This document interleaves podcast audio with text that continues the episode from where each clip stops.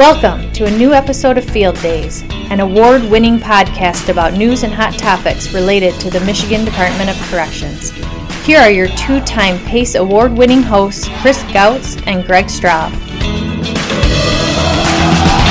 Hello, and welcome to a new episode of Field Days Podcast. I'm Greg Straub, joined as always by the department spokesperson, Chris Gautz. Chris, what's going on with you? Well, if you saw the newsletter that came out last week, we saw it was chock full of news, and one of the biggest items there was the uh, the, the closure of West Shoreline Correctional Facility uh, is official.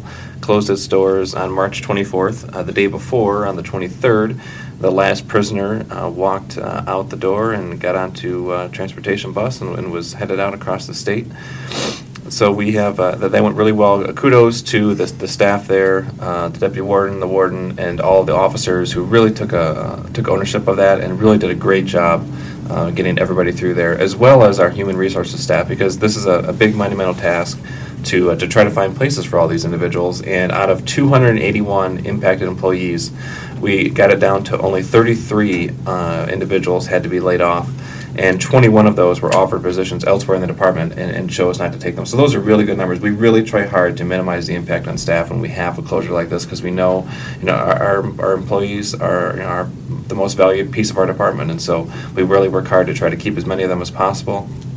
And uh, I think we'll see even uh, more of those find ways to come back uh, through the HR process. So that's the hope anyway. And so kudos to everybody involved, all the staff who obviously are going through a difficult time adjusting to new locations, um, maybe new divisions, maybe maybe some went to FOA or in other other parts of the department. Um, they all did a really good job, and uh, but now we're, we're down to one one less facility, and uh, we'll continue to work to drive down our population and see where we go from here.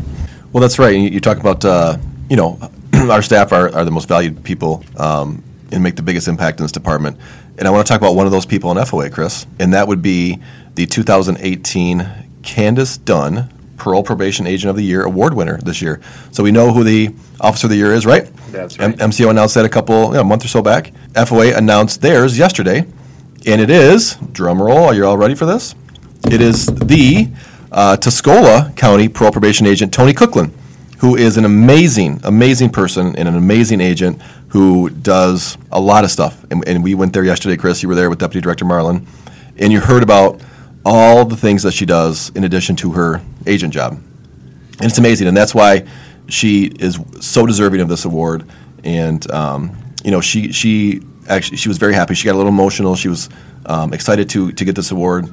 Um, you know, she gets to make a speech at the at the banquet um, that happens on May second and I'm excited. I'm excited to, to hear what she has to say, and I'm excited for her because she so deserves this award and is a, a great recipient for FOA as the Agent of the Year. And you know, it's the first year that we, we named the award the Candace L. Dunn um, Agent of the Year because Candace was um, you know our, our winner last year and tragically passed um, after the banquet last year. Um, so she is, uh, as we always say, she's our forever agent, and she will be memorialized this way. So this is the first year that we've named it uh, the Candace Dunn Award, and Tony's the, the, Tony's the first award winner. So I'm excited to uh, to announce this everybody today, and uh, I'm more excited for her because uh, she is such a great agent. Yeah, absolutely. It was, it was, really great to meet her. She really stands out uh, in that office. I think she's going to do really well uh, representing the department in this fashion, and so I think she'll be a great ambassador. like you said, she does a ton of stuff. She really really sticks out above the crowd of, of all the other staff uh, around all the other FOA people that were nominated for this award. Uh, it kind of really rose to the top of her resume and, and, the kind of things that she does, the kind of things that she volunteers for, all the different trainings that she volunteers to take, uh, whether they're inside or outside of the department, and wants to come back and, and help teach other staff uh, and, and make everybody better. So, just the kind of employee that you want. Well said. All right, Chris. Well, I'm excited for our CFA shout out this week. I, I love when we get our CFA shout out. So, um, why don't you go ahead and uh, talk about that. Who, who, do we have for our shout out today? This one came to us from uh, Matthew Pohl, a sergeant at EC Brooks Correctional Facility, and he wanted to give a shout out. Uh, it relates to the, the closure that we, we talked about just a minute ago. And uh, what, what Matt said is he said he wanted to extend a shout out to uh, Property Officer uh, Don Machino and Second Shift Officer John Farrell. He said that both of these officers took a leadership role in the transferring of over 250 prisoners out and 250 prisoners in to the EC Brooks Correctional Facility, and that was to make room for the MSOP program that's going to be housed uh, there. Uh, this, he said, this was accomplished with the help of multiple other officers and was a major team effort. Uh, I've heard about this from a number of other folks too, and, and I can definitely attest to this. And so uh, I know everybody there was very pleased by how it went. Uh, but he said that uh, the effort was spearheaded by the officers involved and that they inventoried and packed property for all the outgoing prisoners and inventoried all the incoming property, ensuring that everything was accounted for and sent properly to its new destinations. The entire time frame for this movement was to happen was roughly two weeks, so a very short period of time that they pulled all this together, which is incredibly impressive. Uh, and this happened to be also obviously be in the middle of the prison closure, and that affected all those officers uh, that were involved as well. And so, uh, so Matt said that the integrity and professionalism displayed by these officers shows what wonderful staff Muskegon is blessed with. And so he, he did list uh, everybody there, but we're afraid, and I think he was too, that we might miss somebody, so we don't want to list everybody off and, and, and be afraid that we'll miss them. But uh, I know that well, we can try to put these out on social media and, and, and find ways to uh, to give them their proper due, their proper shout out. But but in talking and hearing from the warden and from the deputy director uh, on up, um, this story as well as the, the records office staff that were also involved had a big role in this as well uh, just did a tremendous job, and these are very trying times uh, for, for all the staff involved, but they did such a great job pulling this all together. So thank you uh, to those staff, and also thank you to uh, uh, Sergeant Pohl for sending in uh, that shout out. Yeah, and let's make sure that we get some more shout outs, right, Chris? I mean, th- these are fun, and I think these are important to do to show some great staff that are, that are doing some great things in the department. So if you do want to uh, send a shout out in, you can either just record it on your iPhone and email it to askmdoc at michigan.gov, or you can just write it out like uh, like like Mr. Pohl did, and you can just email it to ask uh, at michigan.gov, and Chris and I will read it on. Let's uh, yeah, s- send in your openings, send in your shout outs, and uh, we'll make sure to get them on the podcast so that we can give people uh, props. So I'm excited today, Chris. You know we're we're we're huge sports fans. It's so let's talk basketball today.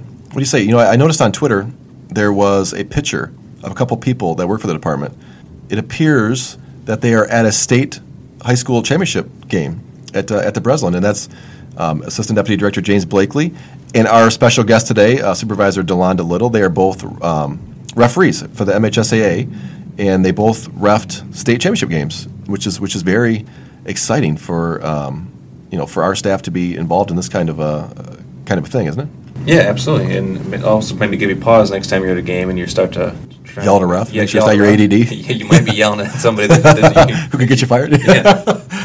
That's a good point, Chris. Let's make sure. Let's make sure when I go to the game next time because I go to a lot of high school games. And I wouldn't mess with either one of those two either. So. I would. I would. I would not either. They. Uh, they. They seem to, to, to take control out there and know what they're doing. So, um, yeah. So let's let's talk to Delonda. She she's a supervisor at uh, in, in, the Metro Territory at, at, Lawton. So let's get to an interview with her and find out uh, what's going on with her.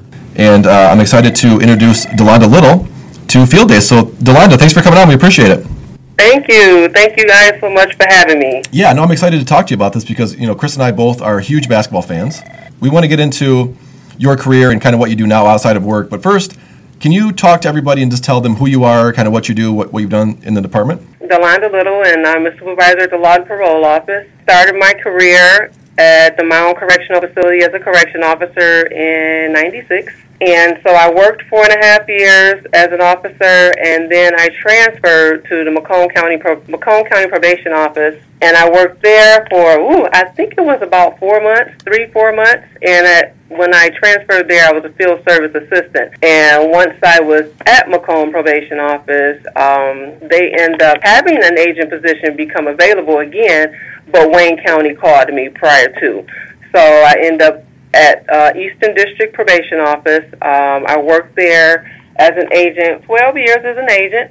Primarily, I supervised, uh, oh my God, I supervised some of everything PA 511, electronic monitoring. I did sex offender agent. Uh, I was a sex offender agent for primarily majority of my career as an agent and then um, I got uh, I got an acting position. So I did it for a year prior to being promoted, and so I got promoted. I was still at Eastern District Probation Office, and then uh, I was asked to come over to Lawton Parole Office. I jumped at the opportunity, and so here I am at the Lawton Parole Office as a supervisor, at, working with this uh, SAI boot Sure. camp unit or aftercare unit, and uh, I also supervise parole and probation tether agents. Well, you've had uh, quite the quite the career O- outside of your MDOC career, and kind of get into some personal outside work things that you enjoy doing. Okay. And one of those is You uh, you graduated from Wayne State University, correct? I did. And while you were there, you also played basketball, right? I sure did. So t- let's talk about that. So how did you? What, what what drew you to basketball? Obviously, you played in high school. You uh, you, you were good enough to play in college, which is amazing. Um, talk about what, what what drew you to basketball, the sport of basketball. Okay, so my story is a little bit different. Um, so what happened is I actually played volleyball, basketball, softball, and I did a little track. My better sports, uh, all the way, let me say, elementary through middle school, I was a really good volleyball player.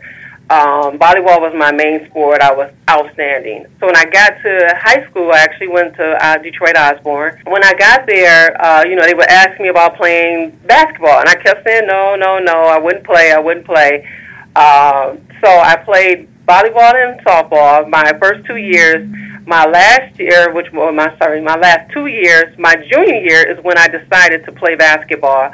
And this is kind of a unique story. I know this don't happen to everybody, but I ended up playing my junior year. Uh, that was the first time I had ever picked up a basketball in my life. so, um, so I played the one year, and I didn't really play that much um, because I wasn't that great, but I could rebound. So I was really good at jumping and getting rebounds, but that was it. The guard would have to come get the ball because I couldn't do anything else with it. That summer, uh, I worked out. I guess I kind of like uh, worked out with a friend of mine. Uh, or well, she was a teammate at that time. Dad actually trained a lot of the girls on the basketball team. So they told me to come out, come play Detroit Pal basketball. That was a big thing to do uh, when I was in high school. So I was like, okay, you know. So that's how I got better. So my senior year, I actually started, but the only reason why I started is because, again, I could rebound. To kind of back up my story, um, I stayed with my grandmother for uh, most of my high school years. I would say um, because she was sick. And so my parents uh, ended up moving to Cleveland, Ohio when I was in high school. So I kind of stayed. I was the only one. I was the oldest of six. So I ended up staying in Detroit and taking care of her while my family moved. Once I got in high school and in college, I didn't go to school my first year. But I was a highly recruited volleyball player statewide. I, I mean, I, I was recruited all over. Um, I was originally committed to Tennessee State. Once my grandmother got sick, I kind of stuck around and took care of her and then I still kind of was in the summertime playing basketball, still playing sports, but I was working. And uh, I ended up going down to Wayne State to play pickup basketball. And the coach saw me in the gym and thought, okay, she can rebound. That's how I got my basketball scholarship. They actually knew me from volleyball. The volleyball coach at Wayne State knew who I was because, again, I told you I was highly recruited for volleyball. And so he saw me, and they actually gave me a dual scholarship. So I went to Wayne State my first year originally on a basketball and volleyball scholarship, and that was a year after I had graduated. So I sat out that whole uh, summer, that whole year, and then I went the following. I started school the following year. So when I ended up at Wayne State, uh, once I got in, you know, obviously I didn't know, uh, God, this was a, a bit much. I didn't know if I wanted really wanted to play both sports, and they kind of made a decision for me. My basketball coach basically told me that he needed me to choose which sport I wanted to uh, play, and I kind of said, okay, I'll stick with vo- basketball, which was weird. I, don't ask me why I chose basketball over volleyball, but I think I really liked it the fact that it was so competitive and it was a challenge for me. I've been playing volleyball all my life, well, primarily, and then uh, I never played basketball, but then I got these, you know, coaches here asking me, you know, basically offering me a scholarship, and I'm like, okay, well, I can do this. So I had actually gotten better that whole summer that I played basketball, and so, anyways, my first year at Wayne State, I end up getting freshman of the year uh, I was the all conference second team. What else did I get? I got There's more? two accolades. I think I was GLIAC Player of the Year, a Player of the um, Week. You know, they they have the GLIAC Player of the Weeks, and so those were uh, a couple of my different accolades my first year. And I thought to myself, I am getting better, and so I really, honestly worked on my game, and I got better. I stayed in the gym. I was considered a gym rat. And so every day I would stay after practice, I would go play pickup games, and I got stronger, and I just really wanted to play basketball. I wanted to be the best basketball player that I could be, and so that's what happened.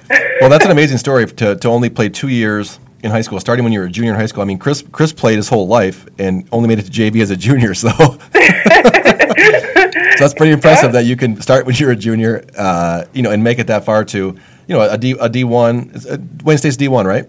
Division it's D two, Division D2? two. Well, yeah, even you know.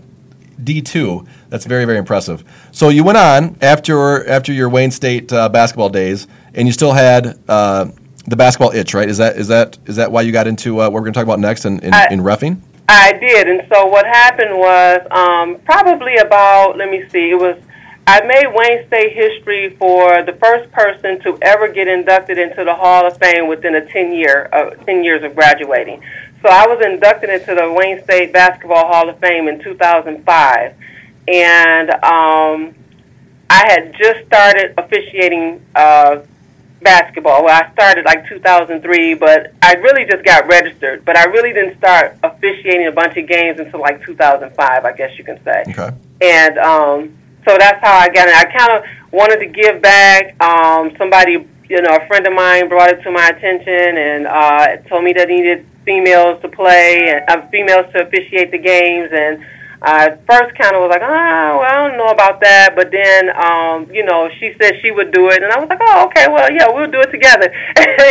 and so um, once I got into it, I really started liking it. It, really is a, it's a lot of fun. Yeah, well, and I want to get into that, some of that because you recently made some news, right, of, of some pretty cool things um, through your refing, right, in 2015? I did. I absolutely did. Well, what happened in 2015? That uh, I think the Detroit News picked up, right, Chris? Yeah, yeah that's, that's correct. Um, in 2015, I was the first female to ever officiate a boys basketball city city championship game. Oh, very cool! And then so so you made history in 2015, and then uh, you just made history again. I think this past weekend. Is that right? It was last weekend, the 17th. Well, tell, so, tell us uh, tell us how you made history there.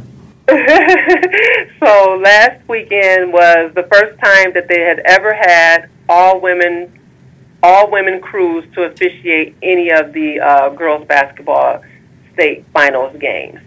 Um, they've had crews where they mix maybe uh, one male and two females, or you know, vice versa. But they've never had all four, which is the class A, B, C, and D, um, to have all women working all four of the games. So it was really, really a big, a big deal. It was a big deal because it's never happened before, and it was a big deal because it was so cool to be selected amongst those ladies to even be, um, you know, be able to take have that opportunity.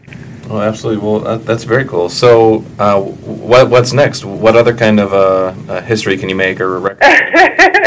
well, one of the things that hasn't happened, and uh, well, it has happened, but it was so long ago for the state final boys. They've they've only had one female to officiate the state finals boys championship game, and so that was maybe 20 plus years ago. And uh, I, I, you know, again, it's not really uh, something that has happened in the past, but I do believe that if any females were to, or in the future or upcoming, uh, be you know able to officiate one of those games, I would probably be looked at as one of the next females to actually go to do a state final. So well, I think um, that would be kind of cool. Again, that that would be the only thing addition to my career. I mean, I I also uh, officiate women's college. I work everything up to the division, like I do the junior college. I do NAIA Division three, and I work also women's uh, Division two conference. I actually work the GLIAC conference, but obviously I don't work Wayne State games.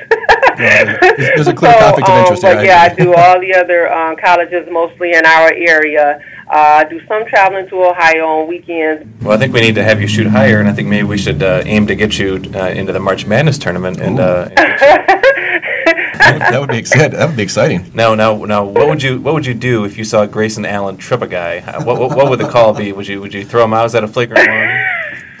yes, that would be a flagrant one. well, you know, speaking of that, Delonda, I, I, mean, how do you get how do you get selected to to uh, to ref a state championship game? Is it is it the amount of technicals you give out throughout the year? How, how do you get? Actually, um, it's on a rating. The coaches after each game that you officiate, well, most coaches should rate you. After every game that you officiate, there you have to sign your name in a book. So all officials would sign their name in a book, and then the coaches have to complete a rating at the end of the day. So sometime that night, or uh, I think they get 24 hours I really think they get 24 hours to complete those ratings. But those ratings are submitted to MHSAA, and they rank you uh, according to you know um, your rating. So, like for me, right now, I I believe I'm in the top. I was for the last couple of years in the top five of, in the state for officials. So I rank really high in Michigan. When they select those state final games or any other MHSAA tournament games, which starts from the quarterfinals, would say regionals, quarterfinals, and finals, you have to have a certain ranking to even be selected for those. And those are all come from the coaches, um, athletic directors. Um, they have like a committee that sits on these. Uh, uh, it's a it's a a committee of individuals, who I think include coaches, athletic directors, and the MHSAA staff. And so they go over your ratings and they decide, you know, they look at everything, see how high you rank, how you percentile, uh, uh, you know, across the state, um, because obviously they do it by region, and, and we're in zone three. And so they take the best officials out of the zone. And honestly, um, we are considered to have the best basketball in the state right now. Oh, our zone. Well, Delonda, I mean, this is this is really, really. Uh, I mean, this is interesting stuff to Chris and I for sure because we are huge sports fans. But you know, it's it's kind of it's kind of cool and it's fun to to recognize the great people that we have for the stuff they do outside of work. And this is one of the better ones that we've had on the podcast. Oh, um, you know, nice! You you've you've you've got to ref a state championship game with an all-female crew, which is amazing. You do some amazing work uh, in FOA, supervising some of the you know the wonderful staff that we have. And uh, you know, Chris, if you want to, if people want to read more about this story, you had uh, you had this in uh, last week's Corrections Connection, correct? Yeah, that's right. There's a, a very nice story that uh, that Holly uh, Kramer wrote, and a nice picture there of Delonda. So if you haven't seen it yet, be sure and open up your email or go online and, and check out the story. Yeah, it's good. And you know, Delonda, thank you for coming on today, and thank you for you know for everything that you do inside of the MDOC and clearly outside the MDOC, being a mentor to um, you know young athletes and someone who, who, they can look up to. So thank you for everything that you do, Delonda. Thanks for coming on Field Days. We appreciate it. Thank you. I really appreciate you guys having me. All right. As always, thank you for listening. We'd love it if you would help us spread the word about the podcast. You can do that by subscribing to the show on iTunes and leave us a review. You can always follow the department on Facebook at MI Corrections and on Twitter at Michigan DOC, as well as the FOA account at MDOC FOA and the CFA account at MDOC CFA. And you can send any questions you have to the show using the hashtag AskFieldDays. Until next time, thanks for tuning in to Field Days Podcast.